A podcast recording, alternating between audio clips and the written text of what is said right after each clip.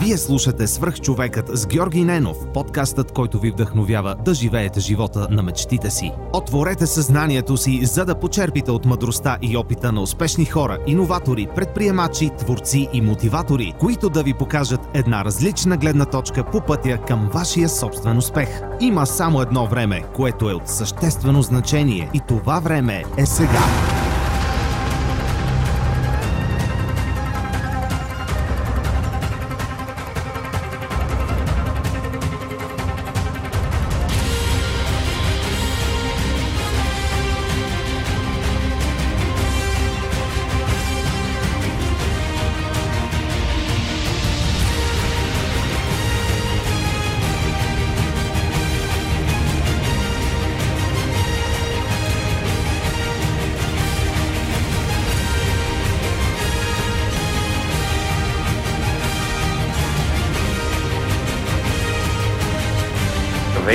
Вие слушате Свърх човека с Георги Ненов.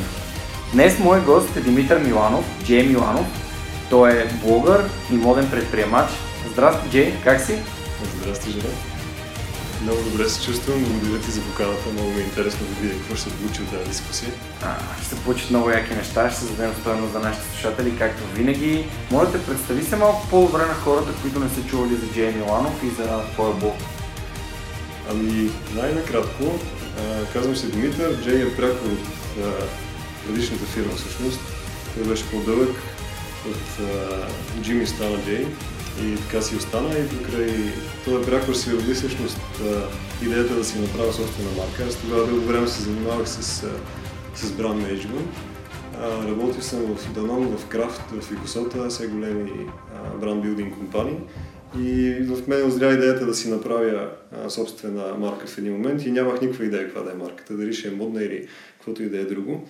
Знаех само, че ми се ще да пробвам това нещо, което там съм го правил от, подхванато от някъде, а, нали, вече изградена марка да развиваш, аз да го направя от нулата, за да видя как се прави. И в един момент, като ми прегряха бушоните от а, толкова от толкова работа в корпоративната среда, защото е голяма мелачка, реших да се пробвам сам. И така се роди всъщност идеята за Джей Грифин като марка. И покрай това всъщност, понеже бях, бях още тогава разбрал, че е трудно да влезеш директно. Аз нямах и много ясна идея какво ще представлява марката, че ще продавам и, ще, и ще правя мъжки аксесуари и така нататък. И тогава реших да започна с блог, в който да пиша защо, защо смятам, че модата, дали по-нататък ще се стигне и до аксесуарите, но защо смятам, че модата а, е важна а, най-вече за един мъж, защото за мен е, тя е дала примерно самочувствие и а, не знам, идеи, вдъхновение и така нататък. И почна да пише за мода. А, повлия всъщност срещата с една друга а, българка, с Ани от Ножици, а, която ми спомена, че няма, няма моден блок, блок мъжки, ако не се лъжа. И маркетолог в мене видя пазарна ниша и реши бързо да я запълни. И така всъщност, по стечение на обстоятелствата почнах да пиша за мода. Аз не бих казал, че съм някакъв моден гуру а, и че така се роди Джей Грифин, защото много разбирам, искам да пиша за, а, за мода и да просветявам другите. А по-скоро умея да пиша а, и заради това, че всъщност пиша, бих казал, добре и увлекателно, а, се, блога се разви, нали, и пиша и доста по-непринуден, отколкото на много блога, много блога, които съм чел. А, и това всъщност помогна. Може би ако бях хванал за друго да пиша, ще, ще да има подобен ефект. Но модата е нещо, което, което ме кефи и според мен може да помогне на един мъж в моя случай, защото пише за мъжка мода, тук няма толкова, а, толкова информация по темата на български. А, да, това е нещо, което може да ти даде самочувствие и, и сили различен поглед върху себе си, да намали съмненията в себе си, така че да си по-добър в работата си, да си по-добър в взаимоотношенията си, да си, да си по-даден на семейството си, на връзката си и така нататък. Изобщо модата е само на отвратите към мъжкото самочувствие, изобщо към, към човешкото самочувствие, защото и при жените влияят, въжат същите принципи. А, и, и аз пиша и за нея. Наскоро почнах да пиша повече и за, и за психология, за вдъхновение, за и за другите аспекти на стила и така нататък. И блога се развива всъщност много интересно. То е както и свърх човека е изцяло for non-profit, а, като аксесуарите всъщност а, покрай блога, които, които се утвърдиха нали, в, а, малко в как се казва, на, не на пазара, защото ня, да, няма голям пазар за тези неща, но покрай, покрай Бога почнах да правя по-често аксесуари и това е един такъв отдушник, хем се занимавам с дизайн, хем с маркетинг до някаква степен, хем с изграждането на сайта и така нататък и ми дава някакъв пълен а, обхват от, от маркетинг такива дейности. дейности, да, така че да се развивам аз самия. Супер, това е много готино. Тъй като в един от предишните ни епизоди нашия приятел Велизар Величков спомена как сте започнали Knowledge Bank, а ти тък му започна да говориш за развитието и за личностното развитие, така с малко повече думи, но имаше това предвид. А, моля те, разкажи ми как създадахте Knowledge Bank заедно с Велизар. Аз чух неговата версия на историята, как сте спонсорирали а, един пост във Facebook с по 5 долара. Знам и твоята версия, но все пак да, да кажем каква беше, каква беше от твоя страна, от твоята гледна точка а, причината да създадете такава група от хора и да, да ги съберете на едно място във Фейсбук?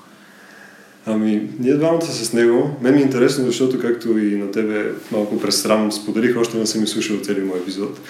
А, така че а, напълно безпристрастно ще дам още една версия, ще видим къде се покрият.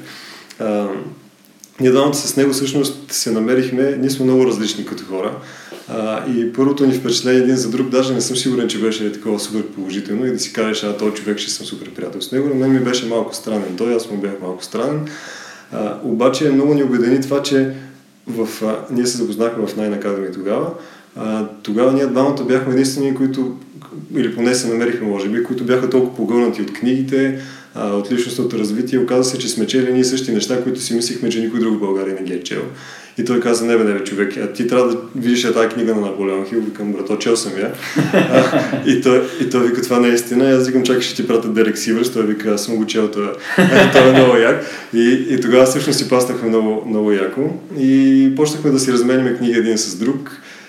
Аз му препращах разни блогове, които са ми много, много полезни. Са ми един вид като ментори, както и той самия се изразява а, той почна да ми препраща подкасти и, и разни книги, които е чел и така почнахме да си разменим. В един момент се оказа, че първо натрупахме един голям арсенал от много полезна литература и то такава, не знам на български дали има хубава дума, тя е curated, в смисъл подбрана от, от цялото море, защото големия проблем над, според мен на днешното време е, че е пълно с прекалено много информация, доста от нея е полезна, ама тя като е толкова много не може да отсееш. И ние всъщност заради това, че много сме чели, успявахме да отсеем и като като поговорим за някоя книга или за някой източник и успяхме допълнително да отсеем нещата. Така се натрупаха доста такива източници, книги, курсове и така нататък, които искахме да споделим с още хора. А, още не беше озряла идеята за Knowledge Bank тогава. А, и със сигурност имаше още нещо, което исках да кажа и вече го забравих. Нищо после, когато се Но ще се сетя, да.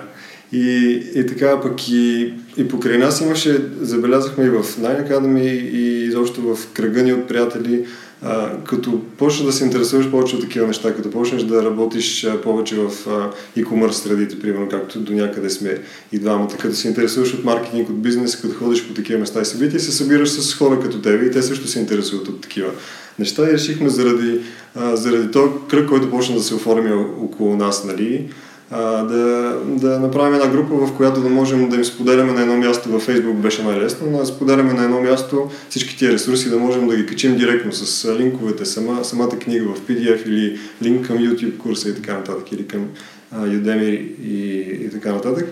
А, направихме я, примерно някакъв вторник, сряда или какво беше, никакъв ден от седмицата. А, пуснахме я, примерно към 4 след обед и в 8 вечерта имахме 800 души в групата. А, като в някакъв момент Велизар, който е по, по-бързо мислещия маркетолог, каза, човек, я виж колко хора се интересуват от това, дай да стигнем до повече хора да, да се хванем за вълната и да спонсорираме с по 5 долара. И, и аз викам, супер, айде, давай. И той си сложи 5 долара, аз да кажа, май сложих 2, защото викам, тя добре си върви. така че не знам дали добре говори това за мен. Може в неговата глава стана впечатлен, че двамата сте спонсорирали по 5 долара. Да, да, а може той да се прави, че е сложил 5 и да се казва, аз ще дам 5 долара. И ще каже на Георги свърх човек, че аз съм дал 5 долара. Да, и сега е момента да кажа, че съм дал 25 долара за тази група и се и, и, и изхвърчава.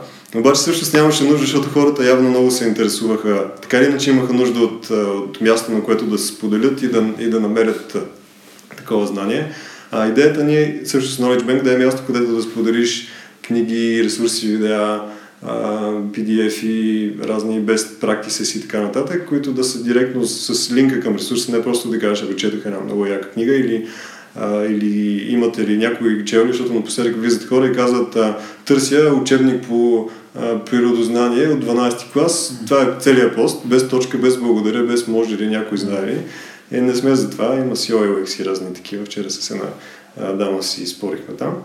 А, и понеже има и други хора, които обичат да споделят, това между другото много обединяват тия тия, въобще хората около нас. И ти си такъв всъщност. Ти, ти правиш а, безплатно всяка седмица, което хората не знам дали оценяват, ама са толкова усилия.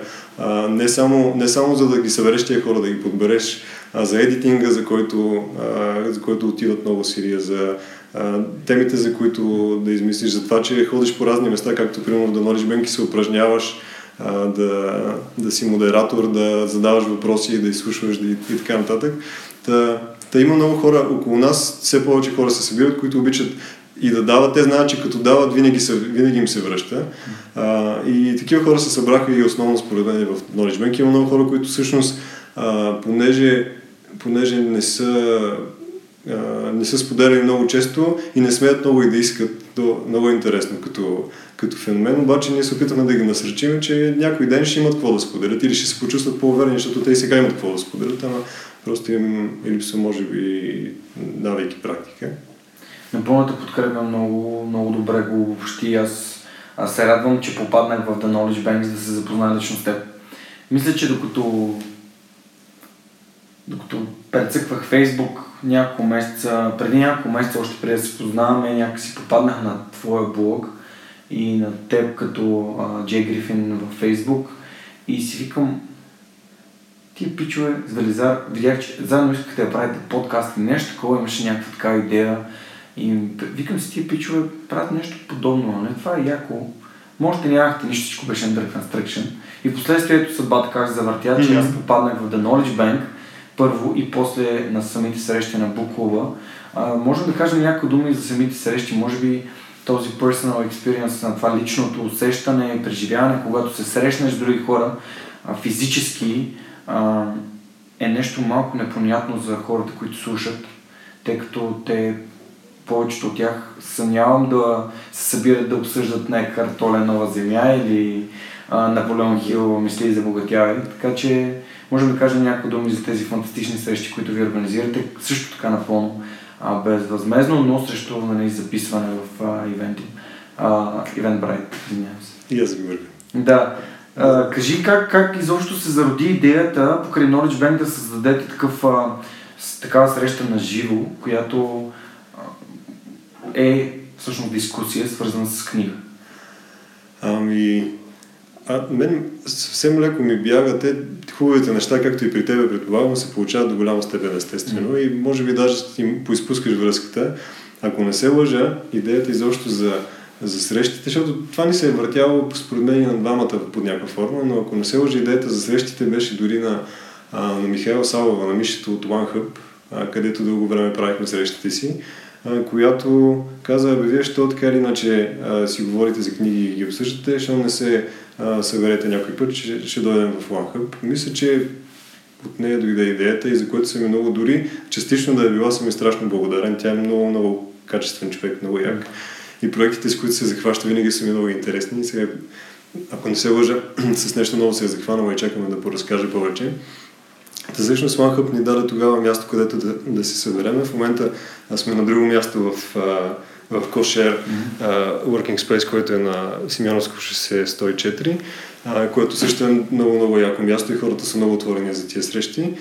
Идеята беше просто да, да използваме, както ти спомена, тази енергия, когато се събереш с други хора, дори както в момента аз бях мега отрепен преди 20 минути, когато се събрахме и не си представя как, ще, как няма да припадна по време на интервюто и след това ще направим среща на Knowledge Bank, която имаме по-късно, обаче само за 15 на 20 минути вече се чувствам по-зареден и дори предполагам си лечи малко по височината на гласа, защото говоря много тихо по принцип. А, и като се събереш с хора да обсъждаш някакви идеи, които не си сигурен, че, а, че и други споделят, всъщност е много яко. Ти от време на време си кажеш, ето и този човек се интересува от тия неща и той, и той е чел за, а, за Дерек Сивърс и той следи блога на Джеймс Клиер, примерно. Страхотно е, когато попаднеш след хора, които имат твоите интереси и, и се, на, бих казал на интелектуалното ниво, ама на, на енергийното ниво, на което ти мислиш в момента, защото те, а, те се интересуват от подобни неща и те открехват, виждат в каква посока мислиш, примерно, и какво понякога ти, ти трябва и ще ти помогне в, а, а, в посоката, в която се тръгна да се развиеш, ще ти казват, абе ти ще не видиш, е тази статия много ми помогна на мен. Така беше, примерно, като си говорихме за, а, за Тесла и за Илон Мъск. И тогава Миро Запорожанов каза, има една много интересна статия, дали и ти не спомена за нея, в която е обяснено в Wait But Why, един много, много як сайт, който доста от нас четат, беше обяснено как мисли Илон Мъск и защо е толкова успешен и нали, как, как успява всъщност да, да е толкова безпристрастен към неволите, които, които му се случват, защото на този човек въпреки всичкия му предприемарски дух нали, и успех и, и амбиция, той има толкова неуспехи и, провали, така да се каже, за, за гърба си, че бих отказали повечето от модерните предприемачи. А той продължава да се движи, включително разбиват му се сувалки, ракети и такива неща за по 1 милиард долара и той казва, майната му и продължава. Включително почивено от децата му. Да, така че доста... А, и, и всъщност това нещо за, за това как той мисли излезе на една такава среща и нямаше никога да стане, ако просто бях бяхме, се, бяхме писали, за пример, аз бях хванал и бях написал една статия за Илон Мъск, никой нямаше според мен да се сети да каже, бе ти, или да усети най-малкото, че имам нужда още да поговоря по тази тема и да каже, бе ти чел ли си тази статия на, на, на ТимЪрбън от Уеба, това е много ще ти хареса. А тази статия, между другото, е, ако не се лъжа, 50 страници. Тя беше като една книжка, направо ми отне 3 дни да я, да я прочита и един месец да я разбера имам чувството, че пак трябва да я чета. Но беше много интересна и ако не бяха срещите, всъщност нямаше според мен да попадна на нея. Да, също имам сходни на твоите ам, впечатления, тъй като аз попаднах на Малкам Гладо, на изключителните и ми беше първа среща и ми беше толкова странно. Сега си викам тия хора, какво ли са прочет, какво ли са, ли са разбрали от тази книга? Мен много силно впечатление беше направило това за улица Сезан. Толкова силно впечатление ми беше направило, че има толкова много наука, което нали пак си реферирам към, а, към подкаста, защото не е просто с запиши нещо и направи нещо. Идеята е много по... Мисля, идеите, идеите се развиват и когато всеки започне да Рено Митко и Симона и хората, които са в тия срещи, като започват да, да споделят своите гледни точки и сходни материали или някакви неща, които би могъл да се заровиш и да си още по-дълбоко в, в темата, която разисквате и е много, много яко. Просто аз на тия срещи идвам с някакво невероятно желание и си тръгвам, както ти сега каза, по-зареден от когато, когато съм пристигнал на място. А, между другото, ние в момента записваме в Кошера, което е супер яко и също искам да им благодаря, защото безвъзмезно ми предоставих това такова уютно пространство. А, принцип, какво правя в подкаста някой път, когато а, някой пусне интересни материали или линк, също нещо, което прави в среща на Букова, аз го записвам и после в епизода го пускам, mm-hmm. за да може хората да си кажат, ей, тук има това е много яко, звучи, дай да го погледна и вместо да им е трудно да го намерят, просто да, да отворят един линк, който е в описанието на самия епизод. А, това на Wait But аз не, не съм го чел със сигурност. А, Миро е такъв генератор на такъв, такъв тип полезна информация. Той също ще ми бъде гост. С Михайла съм говорил също да бъде гост на, на, на подкаста. Може би малко по-натам, но все пак тези хора, за които си говорим, те рано или късно ще седнат срещу мен и ще си говорим, защото смятам, че са супер стоеностни и могат да генерират да, много полезна информация и гледни точки за тези, които ни слушат. Подобно на теб, на Велизар, на Стилян, просто такива хора, които редовно присъстват на нашите срещи. Добре, м- коя е книгата, като сме се заговорили за книги, която в последните няколко месеца ти направила най-силно впечатление и смяташ, че хората биха, биха открили а, нещо полезно за тях самите вътре? Ами, аз от много време чета всякакви книги за бизнес, за личностно развитие И много от тях са ми прави впечатление, обаче в един момент някакси се наситих, преситих даже с такива книги и ми беше омръзнало и вече почнаха да се повтарят нещата на едно, на едно така 60-70% и наистина изпитвах усещане, че няма нужда да чета повече. Обаче имаше една книга напоследък, на която попаднах и може би е била точната книга в точния момент за точния човек.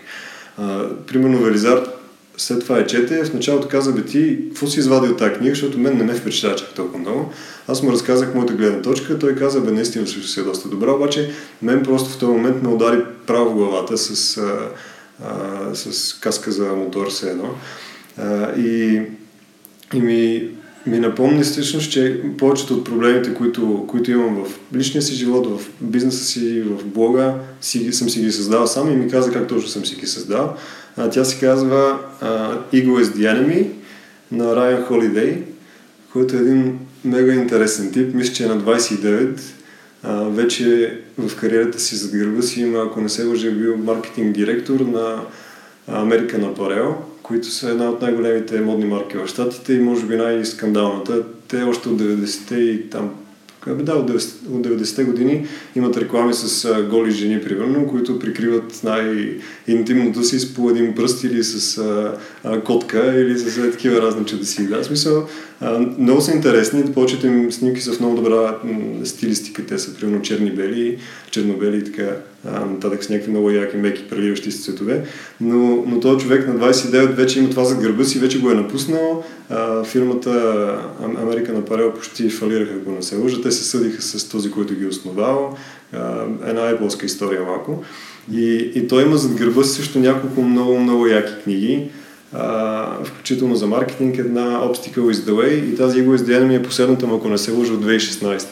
И в нея, в тази книга, той говори не толкова от собствения си опит, макар че го има, но разглежда, той прави много добър сторителинг, разглежда няколко много известни души от историята и няколко не чак толкова известни и нарочно взима и те, които не са толкова известни, защото казва, че тия хора са много успешни и едните и другите.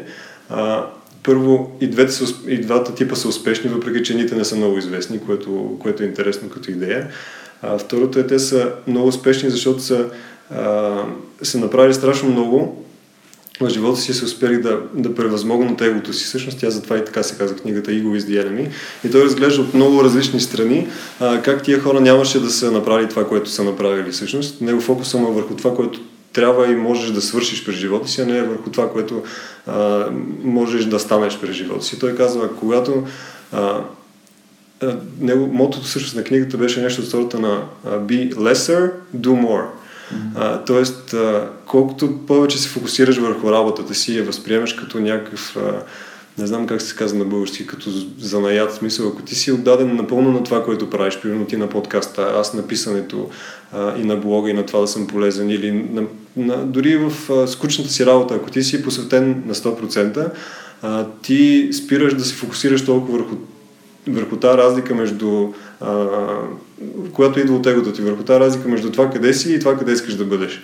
А, в смисъл, егото постоянно ти напомня. Егото, аз си го обяснявам съм чел доста на тема психология. Егото за мен е подсъзнателната част от мисленето ни, реално по-първобитната, защото тя, тя е много силен изчислителен а, орган. В смисъл, тя е нещо от сорта на 150 хиляди години човешка еволюция в тази форма, в която сме днес, нали, милиони, за да стигнем до, до подобието на човека.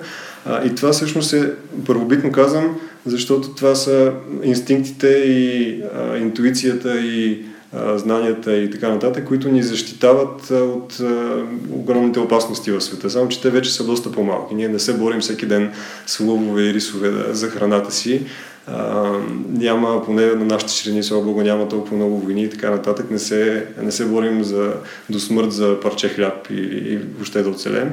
Така че тази част от мозъка ни, която е по-съзнателната и по-дивашката и по-животинската, на, на английски му казват lizard brain, а, според мен оттам извира а, и, и егото. То, то винаги има два, два-три мотива го водят да се да се репродуцираш, да правиш секс, затова а, те води похота в много случаи. Имаш нужда от още и още завоевания сексуални, въпреки че имаш примерно сериозен приятел или приятелка. Другото е да, да имаш повече и да ядеш повече и така нататък. Затова хората затластяват вкопчват се в събиране на вещи и в имане на повече пари. Егото те кара, его, стимула на егото е винаги повече. То няма някаква граница. Не ти стига, примерно, ако ти изкараш в момента 1500 лева, но него не му стига 3000, той иска повече. Като стигнеш 3000, той иска 5000. Като стигнеш 5, иска повече. И всъщност, когато се фокусираш, и това ми каза на мен книгата, когато се фокусираш върху а, това, което правиш, а, първо нещата почват да се нареждат, защото ти си много по-безпристрастен към, а, към нещата, които правиш. Ти не ги правиш, защото искаш да, да ти изкарат пари, защото искаш да се получат добре, искаш да те забележиш и така нататък. А, а го правиш за самото си нещо и, и това всъщност те прави а, по-безпристрастен, доста по- да ти по-правилна мотивация и те прави много по-презент, защото а, ако предполагам, че ти се интересуваш от това състояние, което се казва the flow, което е все едно в, което, в моментите, в които използваш максимум потенциала си. А, някои от най-умните хора, които съм чел и, и с които съм си говорил, те казват, flow, това състояние, в което се чувстваш като безсмъртен, в което всичко ти се получава, мислиш супер бързо, не знаеш откъде ти идват просто идеите, вдъхновението и креативността. А, те казват flow follows focus. Така че ти в моментите, в които си по-фокусиран а, и в които си изцяло върху това как да си свършиш работата най-добре, не мислиш какво ще донесе тази работа, а, ти си най-близо до тия състояния. И, и хубавото на тия състояния е, че ти колкото по-често си в, а, а, в такава пълна концентрация в нещото, в което правиш, когато си напълно презент, а, толкова по-лесно ти е следващия път да влезеш, когато имаш нужда. Защото това състояние, то е, то е някакъв коктейл от, от хормони, примерно в мозъка ти, от примерно утвърждава някакви тип мисли в главата си, но общо взето колкото по-често влизаш в flow, толкова по-лесно ти е да влезеш и толкова по-задълго те задържа този ефект. Mm-hmm. Така че ти, примерно сега си, а, сега с тебе си говорим съм до някаква степен в то може би аз, защото супер много говоря, но в някаква степен съм в flow и това усещане не ме пуска веднага, щом нещо ме прекъсне, ами ме държи няколко дни, аз вече съм на малко по-висока частота мисля и, а, и успявам да, да сметна и да преценя нещата и съответно съм, бих казал, съм по-умен от това, че съм влезнал в нещо такова. И егото е това, което аз разбрах, че на мен ми пречи. Аз много дълго време а, за мен проблем беше, че бях фокусирал а, както много, много хора на нашата възраст. Аз съм на 31, почти на 32. А от 20 годишен, откакто се спомня, съм супер супер амбициран да успея в живота и нямам никаква ясна дефиниция какво е успеха. Просто исках повече. И както я прочетах тази книга, разбрах, че за мен е било важно просто да... А, търсил съм постоянно някаква валидация на това, че съм окей. Okay. Това е една от причините също да пиша в Джей Грифин а, за мода. Това е една от причините да си да стартирам собствен бранд, защото мислих Джей Грифин аксесуарите те бяха също един начин да валидирам това, че съм окей, okay, някой да забележи, че правя готини неща, а, да ме викнат, а, примерно на интервю като, като това с тебе, да пишат за мен някъде, а, някой да ми каже, е, брат, ти с много яки неща се занимаваш, или да изкарам пари и това да ми валидира, че, а, че съм окей okay, като предприемач и като човек. И тия неща те излизат, извират всичките от същото това его. То ти казва, ти нямаш достатъчно и не си достатъчно, давай още. А, и ти нямаш момент, в който да се чувстваш достатъчно а, реализиран и достатъчно богат. Всяка следваща цел е се по-висока. Да, и, и това много ти изтощава, защото ти с всяка следваща си кажеш, пак не съм щастлив, не е било това явно, още ми трябва. Спомням си на времето, много исках да се науча да шофирам. Аз, примерно, скъсаха ме на първия шофьорски изпит, заминах за щатите на бригада и като се върнах, не си взех веднага а, не отидох на изпит и всъщност дълго време ми беше някакъв комплекс, че не мога да карам и си мислех, сега като се науча да карам и взема книжка, вече съм по-уверен мъж. Обаче не се чувствах по-уверен, като взех книжка и казах нищо, като си намеря читава работа, че съм по-уверен мъж, обаче не стана. И това през цялото време било егото ми, което ми е казало, а, трябва ти още, трябва някой да ти валидира, че си окей okay, и така нататък. И аз отскоро, включително на работата в момента, която не бих казал, че от която не бих казал, че съм вълдушевен. Аз, въпреки че съм моден предприемач, всъщност още работи от 9 до 6. И даже преди време беше срам до някаква степен от това, защото съм в кръг, който е пълен с предприемачи. И те като ме питат кога ще напускаш или като ме питат, а, като ми кажат, ела си видим утре, аз кажа, не на работа съм, беше ми гадно. Обаче напоследък всъщност разбрах, че дори в тия моменти, в които не ти е готино това, което правиш, ти ако му се посветиш напълно и не, не се чудиш как, а, какво ще ти донесе това нещо, то минава много по-бързо. успяваш да го направиш много по-добре. Аз откакто, откакто се посветих на, на работата си в работното време, нали, не мислех колко ми е гадно и как искам да си тръгвам там. Това е може би преди месец и половина. От тогава а, вече съм взел един бонус и ми вдигнаха заплатата. Това е статистически е малко вероятно за месеци и малко работа. И ми смениха позициите ми дадоха по-добре, извинявай, че се Не, не, напротив, изобщо не ме прекъсна, просто исках ти кажа колко много теква това към мен и как а, директно го връзвам с себе си и това, което ми се случваше преди да започна да правя подкаста, който всъщност се превърна в мой основен фокус. Ам... Аз също съм такъв човек, който до преди няколко месеца търсих одобрение а, от, за всяко едно действие аз трябва да получа одобрение дори от родителите ми, от а, приятелите ми, което всъщност а, явно моят път малко по-различен не, не е през книгата, макар че за книгата на Ryan Holiday съм чувал в Addicted to Success, още докато слушах супер много Addicted to Success, Ryan Holiday беше гост. Mm-hmm. И, и там е спомена и аз дори ми, дори ми в списка на книги, с книги, които искам да прочета, но не съм стигнал до нея. И при мен просто абсолютно също нещо се случва. Смятам, че тази степен на осъзнатост, която се постига в момента, в който разбереш какво представлява егото всъщност, е вече може би next level. А, аз сега ще ти дам един цитат и ще, ще е супер яко да го, да го разшифроваме заедно. Последната книга, която прочетох е A Secret to a Millionaire's Mind, на български е преведена мисли като милионер и ще станеш милионер на Тихар Векар. Чел ли си А, не, списъка ми. А, да, препоръчвам ти я. И цитатът отвътре е за да станеш богат, принцип, за да станеш богат, всъщност това може да бъде а, идентично, да станеш успешен, според мен. Mm. А, и то е бъди, прави, ще имаш. Тоест, а, нали, стани човек, който искаш да станеш, прави нещата, които трябва да правиш и ще имаш това, което искаш да имаш, mm-hmm. т.е. успех. И, и докато ти ми ги разказваше, докато ми го разказваше а, цялото това нещо за Ран Холидей за книгата, много исках да, да си поразсъждаваме на този цитат. Какво мислиш? Ами... Защо първата стъпка е да бъдеш? Ами, според мен това да бъдеш, и то не е не е да бъда успешен, да бъда богат в този смисъл да бъдеш, ами а, да си, по-скоро да си типа човек, да изградиш идентичността, mm. а, да си типа човек, който, а, който има много пари. А, и това не значи да ти да просто не да бъдеш богат, а да си от типа хора, които работят по правилния начин и на които им се случват а, тия финансови а, хубости, които им се случват на, на най-богатите. И това също е на Вализар, един много любим цитати от него съм го чул, ми е интересно, че и от, и от теб го чувам. И това значи, че е хубаво да, я прочета тази книга. Все пак ми е препоръчена от някой тази книга, може да сетиш от Ами, да, да ти кажа, се досещам. А, имаше на този цитат в една малко по-различна форма попаднах за първ път в един от най-любимите ми блогове, в този на Джеймс Клиер.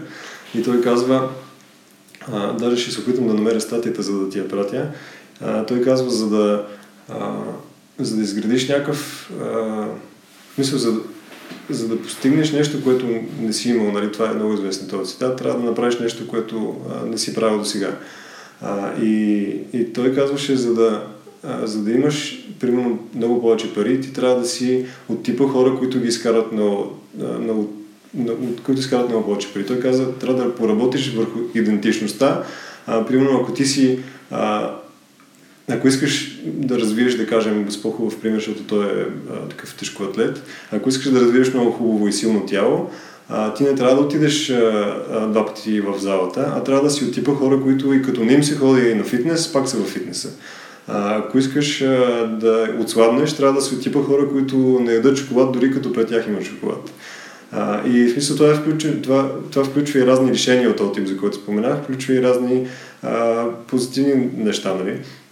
Но идеята е да изградиш идентичността за това и след това става много по-лесно. И другото, което според мен много помага в а, смисъл, което прави много а, верен този цитат, първо да бъдеш, е това, че като ти си, като си фокусираш върху, а, върху не знам също. Това, това по някакъв начин е пак да се фокусираш да. върху работата. Просто да обърнеш живота си. Според мен идеята е да обърнеш огледалото и да почнеш да гледаш себе си, а не да гледаш навънка и върху това, което искаш да постигнеш. Тоест, нали, ам, за, да се, за да получиш всичко това, което трябва да получиш, трябва да превърнеш себе си в човека, който е способен да го получи. Нали? Как ти много добре го каза. Просто хората не мислят, че мисля, че много неща зависят от други фактори, от а, средата като цяло, около тях, ограждащата ги, но не се замислят, че всъщност отговора е навътре, т.е. към тях самите. Mm. Те искат да, наистина, както ти каза, те искат да, искат да отслабнат, обаче като видят, че колата се хващат за него. Mm. Не, не работи така. Поне според мен. Добре, какво е за теб успеха? В смисъл каза, че нямаш дефиниция в момента, но какво би било? Да си поразсъждаваме на тази тема. Ами, аз дълго време ми е бил някакъв ефимерен и съм го гонал без да знам какво представлява. Нали? Или като го хвана съм казал, че не, не съм искал това. А, за, мен, за мен успеха в момента все повече успявам да си го дефинирам. Успеха е да се, аз да се, да се водя от, ако може да говоря, то малко спиритуално ще позвучи, ама ако, ако разделиш а, себе си на егото си и аза си, реално. В смисъл на а, едното е висшата ти същност, другото е по-първичната и първобитната, затова я споменах по този начин.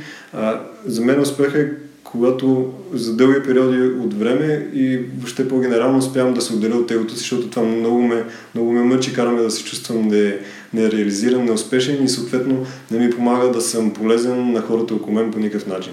И аз когато се, а, когато всъщност не мисля толкова за себе си, както ти самия много добре го каза, когато не мисля много за себе си, а и не се поставя в центъра на всяко уравнение, като, като осъзная, че света не се върти около мене, както за хората е било голям шок, че, че Вселената не се върти около Земята. Тогава всъщност започвам да пиша по-често, започвам да правя повече аксесуари, хрумват ми идеи за, а, за статии, правя неща като Knowledge Bank и, и подобни инициативи. Преливам от идеи от креативност и проблема ми е, че нямам достатъчно време да ги реализирам. И за мен, за мен това самото е, е успех. Аз от, откакто всъщност не толкова и заради книгата, но откакто озрях до такава степен, че, а, че да разбера, че с а, това, когато съм полезен на другите, като пише за, а, за мода и, и някакви момчета ми пишат, а, супер много ми, ми, ми помогнат по, по този начин. Примерно или успях да отида на, а, на сватбата и да съм най-красивия на тази сватба, повече от, от младоженци и така нататък. Тия неща ми носят супер голямо удоволствие и те ме правят успешен и аз реално много по-често се чувствам успешен, откакто се обърнах фокуса към, към света и какво мога да му дам, а не какво мога да взема за себе си. Което според мен е точно това, за което ти говориш. Mm. Стигнал си до момента, в който а, предай нататък. Супер яко. добре. Имам, имам едно разсъждение тук последните няколко месеца и това беше когато търсих, търсих, търсих да разбера какво е провала търсех да, да си дам, да разградя като едно, като едно уравнение, нали, успеха, каква е ставната част на успеха, какво го обославя, обославя го действието. И си казвам, добре, а провала, какво го обославя? Съм, всъщност него също го обославя действието, т.е. не би следвало нали, провала да бъде нещо лошо или неуспеха да бъде нещо лошо. И стигна до някакви извод, всъщност не бездействието е по-лошо от провала.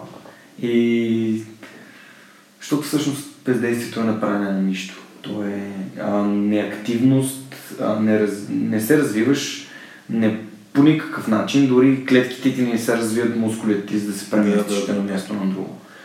И ти какво мислиш за неуспех? Ами, аз мисля, че по-хубаво от тебе не мога да го формулирам. А, за мен неуспеха е когато не правиш нищо, за да подобриш нещата, от които не си доволен в живота.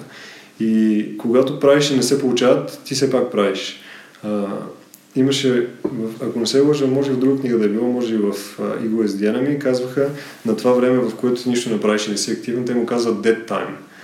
А, тоест време, в което ти реално не, че си умрял, ама реално умираш. Ти, ти, да, това е мъртво време. Ти в това време нищо не правиш, ти, ти го губиш, а можеш да си полезен на някого другого или да си полезен на себе си, а, или да създаваш нещо, или каквото и да е друго, ти това време си го, си го трепал. И, и много интересно, че такива моменти в живота, те не зависят изцяло от тебе. Dead time е когато си се наложи да работиш на някаква много тъпа работа. А, Тоест, това е предпоставка за, за dead time, когато се наложи да правиш нещо, което не ти се прави въобще по никакъв начин, не те развива или дори те дърпа надолу. Обаче, начинът по който го използваш вече зависи изцяло от тебе. А, много интересно, че Малком Екс, не знам дали сте попадали на него, един от а, а, най- интересните американски а, дейци за, а, за права на, на хората той попада в затвора, ако не се лъжа, след като напълно си го е заслужил за грабежи, ако не се лъжи има убийство, множество провинения, попада в затвора и той в момента, в който попада, си казва аз тук съм 7 години и това време няма да го използвам за да се самосъжалявам или за да стана по-зле, отколкото съм бил а, преди да вляза. И той използва тия 7 години за да, да чете като той излиза, може би, с някакви 500 или 1000 книги прочетени за това време и излиза съвсем друг човек и поема по съвсем нов път, защото е решил това dead time, това време, което така не че е изгубено, той не може да, да му повлияе, не може да избяга от затвора.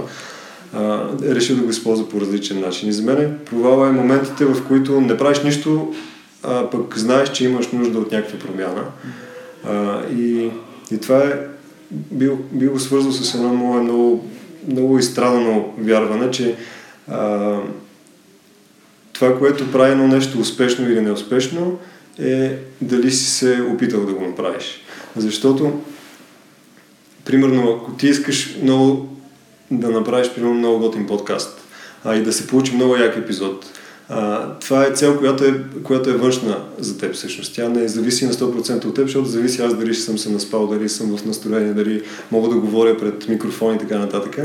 А, и ако на тебе целта ти е да стане много як епизод и не всички условия за това са в, а, в твои ръце, има голям шанс да се разочароваш. Обаче ако целта ти е да дадеш максимум от себе си за да стане много як епизод, да се подготвиш предварително, да разучиш аз какъв идиот съм и какво да ме разпиташ, а, да подбереш готино място, да изпробваш акустиката, да видиш дали iPad-ът има батерии и така нататък, ти на 100% можеш да си изпълниш честа и съответно това го прави успешно, дори епизода да не се получи добре.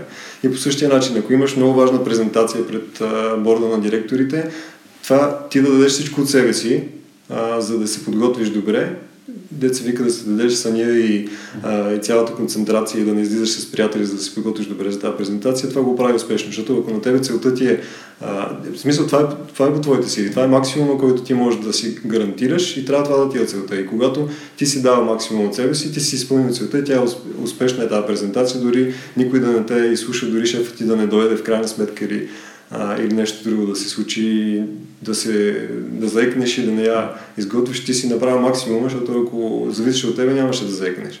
Mm. Да, това бих казал. Yeah.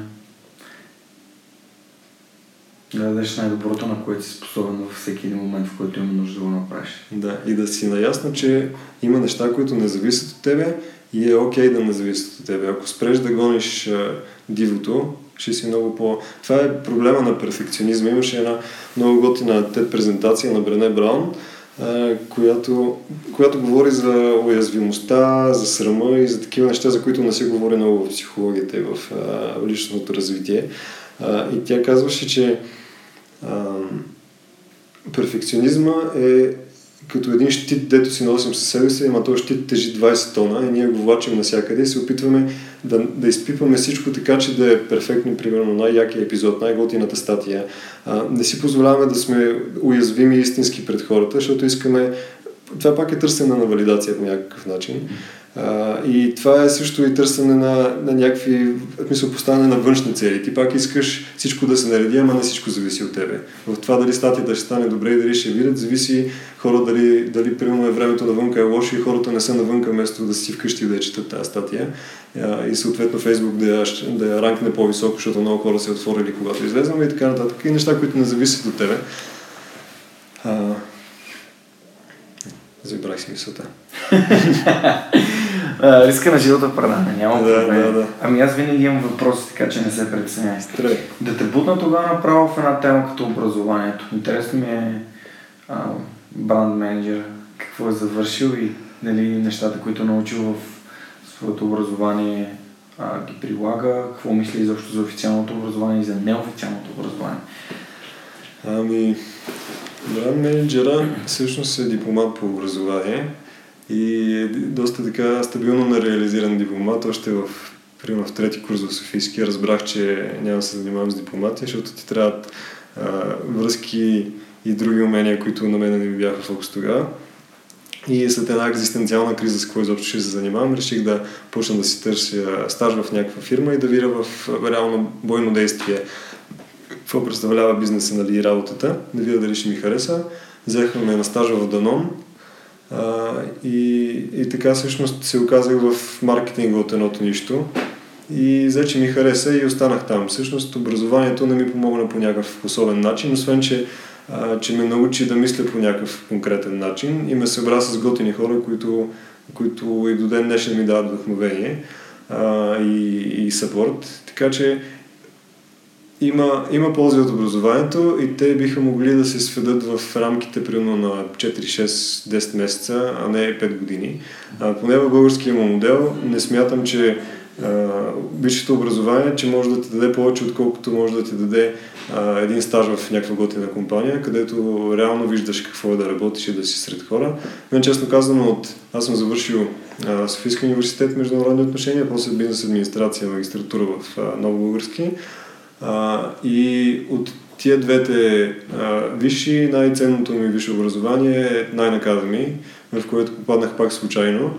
А, и там всъщност за 6 месеца ми разказаха неща, за които не бяха ми разказали в университет, защото там преподават теоретици, не практици. Освен това ме събра с хора, които мислят като Велизар, като мен и като тебе. И всъщност ми беше най-ценно, а то беше само 6 месеца и беше след работа 2 или 3 пъти седмично. Така че си го представям, че в, в този вариант, който е в момента, може да се събере а, в много по-малък срок, ако не искат да ти губят времето, според мен е много по За всички е и економиката дали печели от това, ако не смятат да го подобрят. Ако искат да го подобрят, трябва да намерят хора, които имат практика в нещата, за които а, говорят, не само теория, защото и на мен мисля, че те да говоря примерно за за IT или дори за самочувствие, защото им съм имал дълъг проблем с това в живота си. А, и не мога да направя конференция или да събера курс от 100 души да им говоря за самочувствие, защото аз нямам много практика в това. Аз примерно имам връзка от дълго време и не мога да говоря за а, толкова уверено за а, сваляне на жени, защото нямам практика в това. Е окей, колкото и да съм чел, а, колкото и да съм добре запознат с психологията за това, не е хубаво да говоря за тия неща, защото нямам практиката. Това е едното нещо, което ще помогне според мен на образованието много. Със сигурност може да се скъси. А, и според мен много повече неформални и извънкласни дейности, като това, което ние правим в Knowledge Bank, като това, което ти правиш с подкаста, да събираш такива хора, като а, всякакви стартъп а, и, и други срещи, като а, стажове и подобни а, събирания на бизнеса и, и младите хора от университета всъщност ще са много, много по-полезни. Супер. Има един въпрос много важен. Кой беше учителят или преподавателят в Nine Academy, който най-много те вдъхновил? Ами, да ти кажа, цялостно най-много ме вдъхновиха хората, с които се събрах там. Може би заради енергията а, на на тази среда и заради, хората, заради това, че те мислеха наистина по начина, по който аз имах нужда а, от такива хора около мен по това време. Най-много впечатление може би ми направи Тео Йотов, а, който е IT специалист, има фирма, ако не се лъжа, за онлайн, за онлайн обучения, които прави включително на Microsoft, на някакви фирми като Coca-Cola извън България, в смисъл много големи корпорации с много големи бюджети. Той може би правеше софтуера за, за тия обучения. Не знам дали има самата платформа, нали, дали е по customer oriented или, или защо IT oriented. Но той говореше за експоненциалното развитие на организациите и даде много хубави примери от неговата си собствена компания. Той, ако не се лъже, на 27 или беше тогава, когато ни преподаваше, или на 28 да е вече, има вече две деца в портфолиото си и много успешна компания, която, ако не се лъжа, вече изкарва милиони. И, и този човек даде с много готини пример от собствения си бизнес, как една компания, ако мисли и работи по правилния начин, може да се развива не а, с проценти годишно, ами с пъти и десетки и стотици понякога пъти годишно. А, показа и примери от други бизнеси, които го правят и беше ми много интересно. Това ми отвори всъщност очите, че, а, че тия ограничения да пораснем тази година с 10%, както примерно съм бил при всичките марки, за които съм отговарял и при Savex, и при Милка, и при Activia, тия double digit growth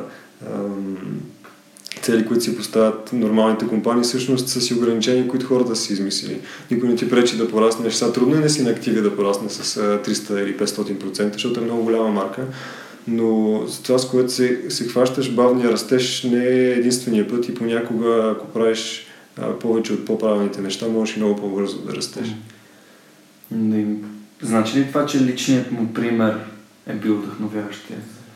Ами, до голяма степен да. Той човек просто строеше от него а, потвърждение на всичко, за което говориш. Mm-hmm. Той просто, той ни казваше, една организация може да расте с все такива и все такива темпове, по този и този начин и ти го виждаш в неговото поведение, дори в самочувствието и в увереността, с което ги говори тия неща, че той ги мисли и ги е изпробвал и си ги е изстрадал а, и са верни. You know, it's that practice what you preach. Точно да. Супер. Добре, ами има един много готин друг цитат на Ганди, който е бъди в промяната в света, която искаш да видиш. Това, с което ти се занимаваш, значи ли, че би искал да видиш повече мъже, които се обличат по-добре и се чувстват по-добре? Ами, според мен, ние все пак българското общество е до голяма степен патриархално и това даже не е само в България, това е по много места. И до някаква степен това е окей, нали? няма да се впускам в а, разговори за феминизъм и така нататък, но но българските мъже са много комплексирани. Аз включително съм бил дълго време, аз също имам комплекси, с които се боря. Един от тях е ръста ми, а, за което обективно няма причини, защото съм 1,76 примерно, не съм супер нисък. А, друго са а, мускулите и външния ми вид. Третото е как, се, как говоря пред жени. Четвърто е как говоря пред хора и всякакви такива неща. И според мен българския мъж по много причини, исторически най-вече, това, че ние не сме имали никакъв е, такъв качествен по-дълъг период, в който да се развием като нация и като, като самоусещане. Нали. А, освободили сме се веднага, а, веднага са почнали а, световни войни, урязване на територия, загуби, репарации и така нататък. А, свършват войните, идва комунизма. Свършва комунизма, идва един такъв странен български капитализъм. И и всъщност ние не сме имали време да изградим самочувствие като нация и според мен българските мъже са много, много сдухани, комплексирани. Много жени ми прави лошо впечатление, които идват от чужбина и казват, че това е така. А, те казват, няма българин, който да дойде така и да ме заговори като един, а, като един грък, както ще го направи на улицата, който може да няма, да не изглежда толкова добре и да няма нищо повече от българина, само че той ще дойде ще ми каже много си яка, искаш да излеземе. И много малко българи го правят. Има такива, които се занимават с пикъп и го правят на сила, но пак им е трудно. А, ние всъщност имаме всички поводи да сме по-самоуверени и аз се опитвам с блога и това ми е основната цел всъщност на Джей Грифин. Дори на аксесуарите също. Аз продавам аксесуари, защото, защото мисля, че те ще направят да се чувстваш малко по-интересен и различен а, и съответно малко по-самоуверен и това ще ти помогне генерално в живота. Според мен един мъж, когато е а, и това въжи за, и за жените, разбира се. Един мъж, когато е по-самоуверен, а, първо, когато има само, как се казва, самочувствието, self esteem, когато, а, когато усещането и оценката за себе си са ти по-високи, ти имаш самоувереност, което вече е външната проява на това самочувствие вътрешно. А, когато а, аз се опитвам да дам много и различни поводи, ти да имаш по-високо самочувствие, да, зна, да си окей okay с това, че си българин, да си окей okay с това, че не си толкова висок, а, да се харесваш как си облечен, да се харесваш а, в каква форма си физическа, психическа, а, да, да си по-добър в работата си, по-вдъхновен и така нататък.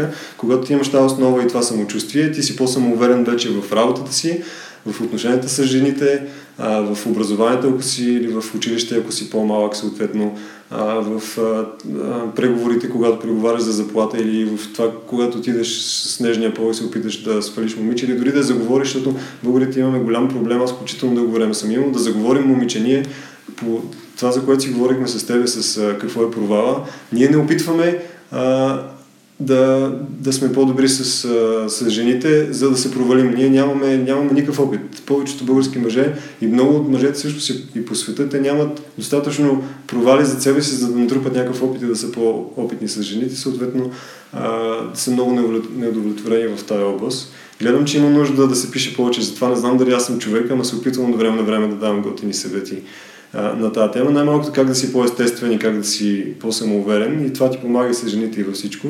И според мен, ако един мъж е по-самоуверен, конкретно за българите, ако сме по-самоуверени като мъже, ще бъдем по-добри бащи, ще бъдем по-добри работодатели, по-добри служители, по-добри синове, защото това също е проблем, как се отнасяме към родителите си, и по-предприемчиви, защото за това също си трябва самоувереност и там е провал след провал и постоянни а, разочарования и нови премеждия, които е, общо взето не спират цял живот, ако се занимаваш с предприемачество. И ти ако имаш едно, а, едно по-високо самочувствие и по-висока самоувереност и ако имаш този психически имунитет, че не всичко зависи от теб и ти даваш всичко от себе си, а, тогава всъщност ти е много по-лесно да ги издържаш тия проблеми. Според мен това, това е качеството, което прави един предприемач най- най-силен и, и успешен. Това да, да си психически устойчив на всички неща, които знаеш, че ще се случат, да не очакваш да са лесни нещата и от един момент нататък вече да е лесно.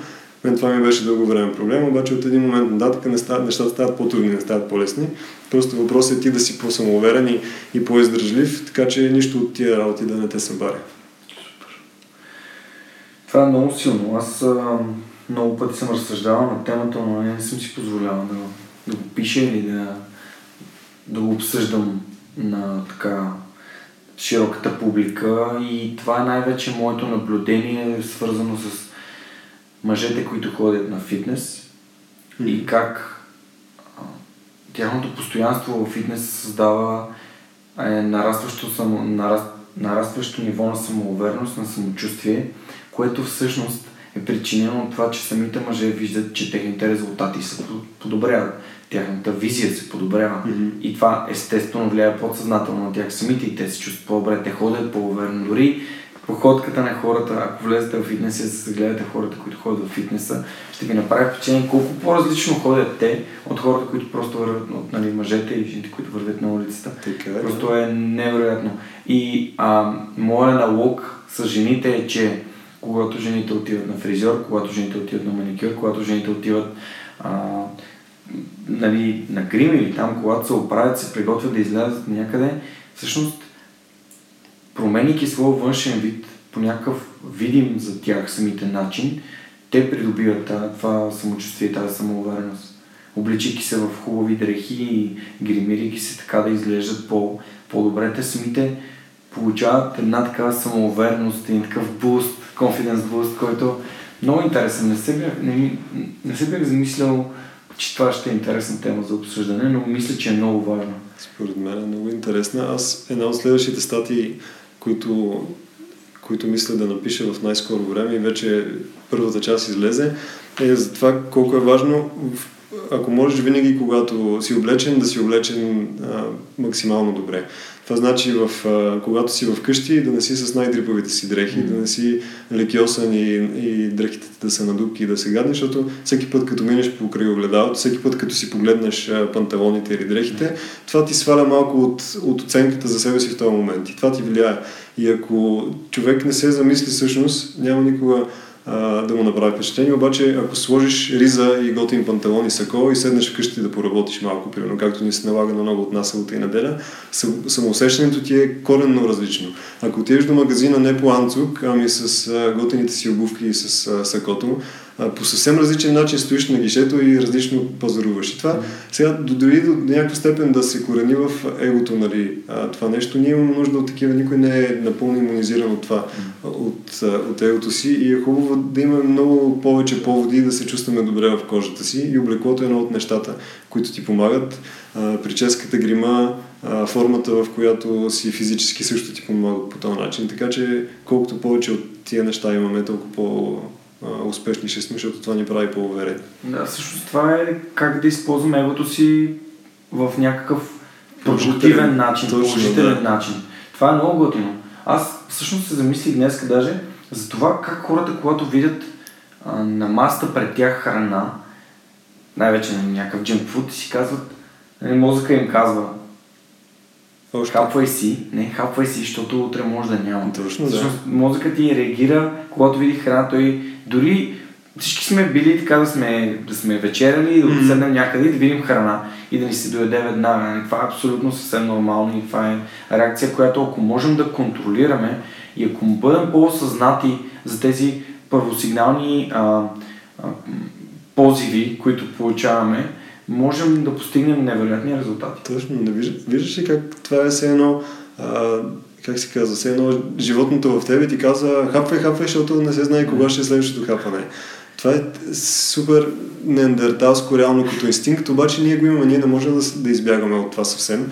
Обаче дори самия факт, че си го осъзнал, веднага намалява силата му. Ти ако знаеш, че това реално не си ти, ами е просто тая, как се казва, по-примитивната част на мозъка ти, която има за цел и тя не е, това не е нищо лошо, тя има за цел да се храни живота, Мгм. да натрупаш разни резерви хранителни и енергийни, така че да издържиш по-дълго в този негостоприемен свят и така нататък. Хубавото е само, че много повече от нас почват да го осъзнават, че а, не трябва да вярваш на всичко, което мислиш. Просто много от мислите ти са рефлекси, инстинкти а, на, на този lizard brain, който ти казва имаш нужда от секс, имаш нужда от храна, а, имаш нужда да си а, да те забелязват и примерно да си алфа и да, да, си, да си по-нахакан, защото това ще ти, примерно, ще, от, ще разкара конкурентите и ще ти спести а, някаква борба или така нататък. Смятам, че всъщност колкото и на хората да им се и, и да им се иска да има някаква универсална формула, за да живеят по-добре, мисля, че стигнах тук последните няколко седмици и месеца до един извод, че промяната в позитивна посока идва в момента, в който ние започнем да сме осъзнати за действията и мислите си. Точно. Awareness. Този awareness, да, тази осъзнатост, всъщност, а, наскоро питах а, Миро Запорожанов, си говорихме с него и му викам, Мире, ти какво правиш, а, когато имаш някакво лошо вярване, искаш да го махнеш или такъв тип а, процеси, които искаш да изследваш, за да можеш да си по-осъзнат и да, да можеш да отсяваш добрите от лошите. Той каза, задавам си въпроси. Това е може би много, много готин хинт. Да си задаваме повече въпроси. Примерно, защо а, в магазина нещата, които са сладки, са сложени до касите? Защо когато ми се доведе нещо, веднага посявам нали, към въглехидрата? Защо посявам към, към захар? Защо а, когато има плодове нали, и имам избор, защо бих предпочел шоколада пред плода, нали, какво би ми дало едното, какво би ми дало другото. А, защо бих предпочел да се кача в а, автобуса при условие, че а, не, не се движа изобщо през деня и бих могъл да се разходя примерно 10 минути. И всички тия неща могат да ни, колкото повече въпроси си задаваме, толкова повече доближаваме до, до това със- състояние да живеем по-добре и по, а, по-щастливо. Защото вече виждаме как нашите, а, нашите решения, осъзнатите ни решения ни водят към някакво много по-яко място. Мисля, че много добре успя да го формулираш. Ние, аз се радвам, че днес се събираме да си говорим точно за нова земя на Екартоле, защото тя говори точно за прехода от неосъзнатото съществуване, Мгм. от това, което инстинктите ти и по тая първобитната част на мозъка ти стимулират да се движиш. Мисля, от това нещата да ти се случват, защото се случват и ти не си много наясно защо. А, преход към това ти да знаеш защо правиш нещата, които правиш, ще се чувстваш по този начин и защо мислиш нещата, които мислиш и така нататък. И това също се наистина е няк... все едно се качваш на различно ниво в мисленето си, просто минаваш на различна частота. Той му казва, а, Екар той много хубаво казваше, ако ти всъщност можеш да осъзнаеш, че, че имаш мисли, че мислите ти не си 100% ти, а, тогава в един момент някакви проблясъци имаш, усещаш, че ти си той, който го осъзнава, а не си самите си мисли.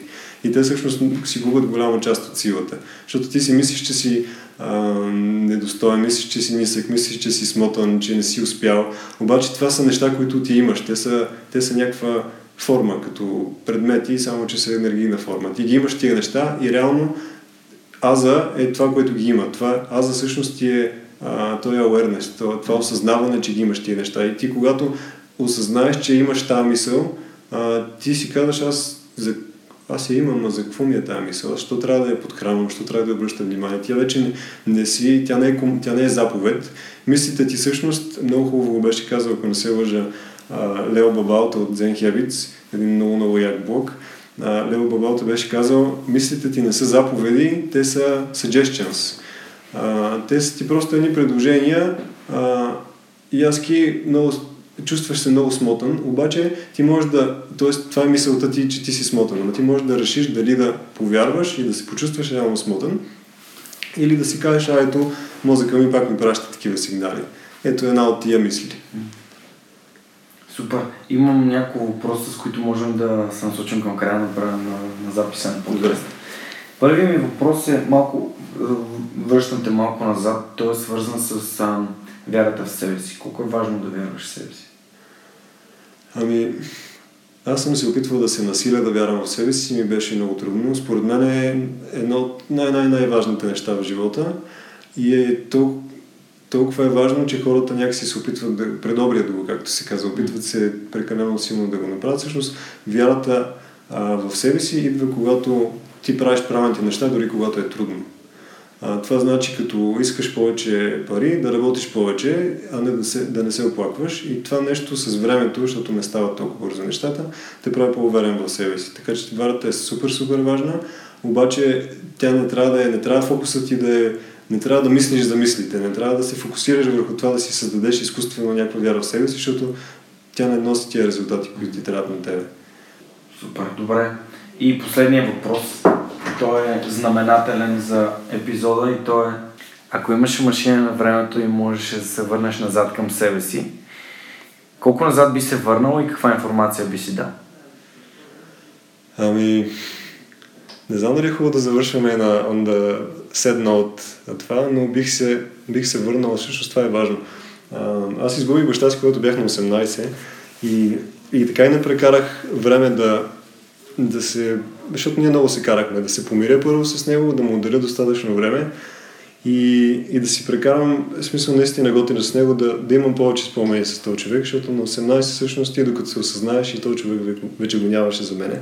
И бих се върнал да прекарам повече време с него, не толкова за да променя нещо в, в себе си или да разбера нещо а, чисто ново и да си променя живота, но това според мен е нещо, което което всички пренебрегваме. Хората, с които сме, ние включително сме супер нетрайни. Това е една...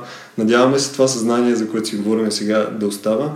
А, обаче тази форма телата ни, а, те са супер временни и много от нас а, си отиват по-рано, много от близките ни си отиват по-рано. Ако прекарваме повече време всъщност с хората, които са ни важни, в по-готини неща му обръщаме повече внимание всъщност, а, когато и да, и да ни се наложи да си тръгнем от този свят, ще сме много по-щастливи и доволни всъщност. Така че работата си е важна, хъсъла си е важен, прекарайте повече време с, с близките и с хората, които обичате и им го казвайте по-често, защото нямате гаранция, че вечно ще са до вас или вие, че вечно ще сте до тях. Това според мен е най-готиния начин да си презент, е да си презент с хората, които обичаш а, и с които си, а, си щастлив и на които даваш без да се замислиш и да търсиш нищо в замяна. Вау, а, не го очаквах точно така да се случи. И так, Ева, напротив, напротив, това беше толкова силно, просто а, аз самия имам а, едни такива вътрешни терзания нали, с баща ми и само го обвинявам и откакто, откакто си казах, че той е дал най-доброто, на което е бил способен в отглеждането ми, а, сме да твърдя, че а, просто живея по различен начин. Благодаря ти за това супер, супер силно много послание. Много приятел, беше много силно. Да, нека само да кажа на хората, моля ви се, оставайте си телефоните в якитата в чантите, като сядате да се виждате с приятели. Не дейте да висите в Viber, в Facebook непрекъснато. Бъдете презент, наистина бъдете в настоящия момент общувайте с хората, които уважавате и които обичате, защото а, рано или късно се случва така, че а, единият човек вече го няма и няма как да върнете времето назад. Точно така е. Хубава вечер от нас, хубав ден от нас. Благодарим ви, че слушате Свърхчовекът как да живеем живота на мечтите си. Искрено се надявам да сте научили нещо ново и да сте получили някаква идея, някаква мисъл в главата си, която да, да ви помогне да живеете по-осъзнато и по-щастливо. И ако имате някакъв фидбек към мен и обратна връзка, моля ви споделете го в канала, в Facebook или в SoundCloud, където ви е по-удобно и до скоро. Чао, Чао!